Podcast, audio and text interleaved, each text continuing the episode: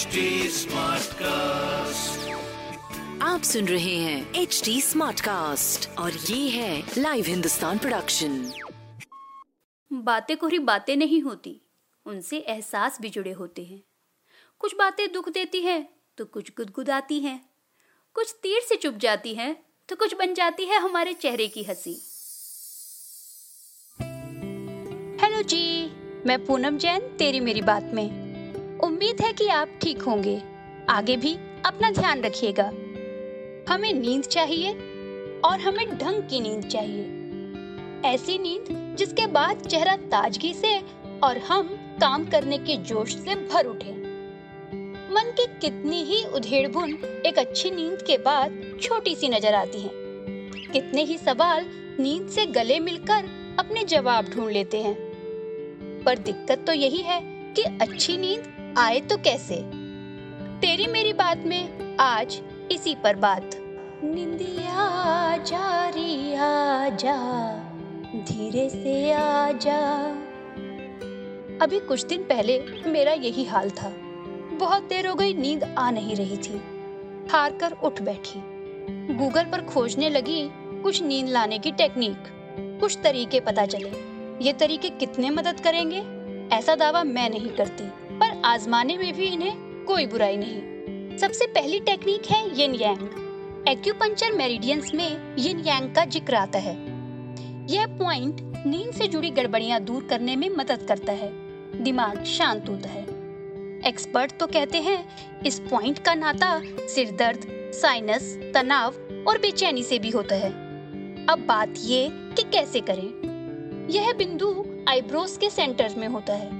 मतलब जहाँ तीसरी आँख मानी जाती है, या हम बिंदी लगाते हैं। वही पॉइंट इस हिस्से पर आँखें बंद करके, अपनी उंगली रख के हल्का सा दबाए रखना है और गहरी सांस लेनी है।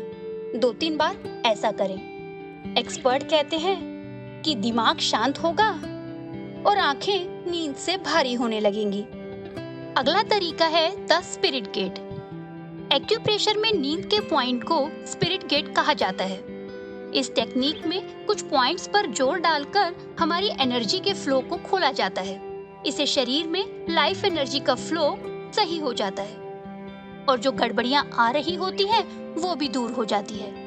चीन में इसे चाय एनर्जी कहते हैं। इससे दिमाग शांत होता है। अब बात है कि इसे कैसे करें। जो स्पिरिट गेट पॉइंट है, वो हमारी कलाई रेखा में सबसे छोटी उंगली की सिधाई में होता है।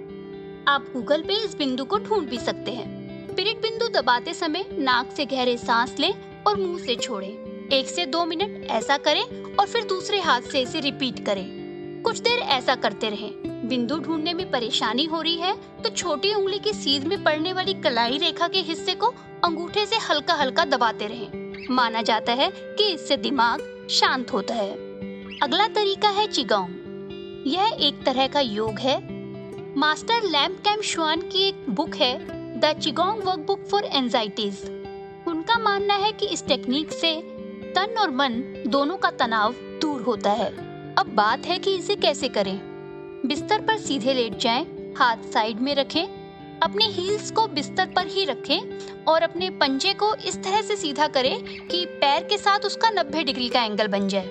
ऐसा करते हुए पैर की पिंडलियों से यानी काफ के हिस्से से लेकर कमर तक में स्ट्रेचिंग महसूस होगी, एक दबाव महसूस होगा। अब अपनी हथेली को थाइस पर रखें, मुट्ठी बंद कर ले और अपने सिर को ऊँचा उठाते हुए अपने पंजे को देखने की कोशिश करें। गहरे सांस लें, फिर सांस को रोकते हुए चार तक गिनती करें और उसके बाद सांस बाहर छोड़ते हुए शरीर को नॉर्मल पोजीशन में ले आए। कम से कम छह बार ऐसा करें। नींद फिर भी नहीं आई तो थोड़ा सा और ज़्यादा कर सकते हैं। अगला तरीका है मेडिटेशन मेडिटेशन बाहर की दुनिया से हमारा कनेक्शन कट करके हमें खुद से जोड़ देता है। हम भले ही कोविड 19 के कारण घर में रहे हों, पर हम खुद से भी जुड़ पाए क्या? जब हम रोज मेडिटेशन करते हैं तो हम खुद से जुड़ते हैं। हम गहरी शांति महसूस करते हैं। अब बात है कि इसे कैसे करना है। अगर आप मेडिटेशन करना नहीं जानते तो शुरू में बस आँखें बंद रखें। धीमे धीमे गहरे सांस लें व छोड़ें। आँखें बंद रखें। सांस जब अंदर लें तो अपने भीतर हो रही हलचल पर ध्यान दें। और जब सांस को बाहर छोड़ें तो बाहर के परिवेश को महसूस करें। अपने शरीर, सांसों का आना जाना शरीर को छूती हुई हवा, इन सबको महसूस करें। एक तरह से मेडिटेशन आँखें बंद किए हुए अपने शरीर को देखना है। ऐसा करने से धीरे धीरे शरीर से तनाव कम होगा, शरीर को आराम मिलेगा और हमें नींद आने लगेगी। अब बात यह है कि बीच में नींद खुल जाए तो क्या करें? ज़्यादातर लोग उस समय खुद को या दूसरों को कोसने में लगे रहते हैं। अपने कामों की चिंता करते हैं, दुख देने वाली बातों को याद करते रहते हैं। इसके कारण दिमाग जो है वो बेचैन बना रहता है। एक्सपर्ट कहते हैं कि दो हिस्सों में मतलब दो टुकड़ों में नींद आना आम बात है। पहले जब बिजली नहीं होती थी, तब लोग इस समय में प्रार्थना करते थे, अपने पढ़े हुए को याद करते थे, स्वाध्याय करते थे। इन्हें सेक्रेड आवर्स भी कहा जाता है। अब आपको करना क्या है? तो नींद खुलने पर परेशान होने की बजाय प्रार्थना करें। फ़ोन या ईमेल देखने की बजाय कोई किताब पढ़ें, कोई हल्का म्यूज़िक सुने, अच्छी एफर्मेशन करें। यानी कि जो बातें आपको खुशी देती हैं, उनको याद करें। आप बताएँ कि अपने आप को एहसास दिलाएँ कि आप बहुत अच्छे हैं। अपनी हेल्प करने वालों का शुक्रिया करें। आप कहें कि आप कोई भी समस्या होगी, उसे ठीक कर लेंगे। सबके भले की कामना करें। अंत में दो चार छोटी छोटी बातें। अपने सोने के कमरे को बिखरा ना छोड़ें। अपने बिस्तर को साफ़ सुथरा रखें। सोने से कम से कम आधे घंटे पहले फ़ोन और टीवी को बंद कर दें। हर रोज सही समय पर सोने जाएँ। ऐसा करने से हमारी बॉडी क्लॉक जो है, वो उसी समय सोने की आदि बन जाती है। रात में चाय और कॉफ़ी बिल्कुल ना लें।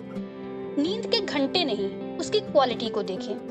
कहने का मतलब है कि ये ज़रूरी नहीं है कि आपको आठ घंटे की ही नींद आए यदि चार घंटे की भी अच्छी नींद आई है तो आप फ्रेश महसूस करेंगे। तकलीफ़ अगर लंबे समय से है कोशिश करने पर भी नींद नहीं आ रही है तो डॉक्टर से मिलने से देर ना करें। टाटा!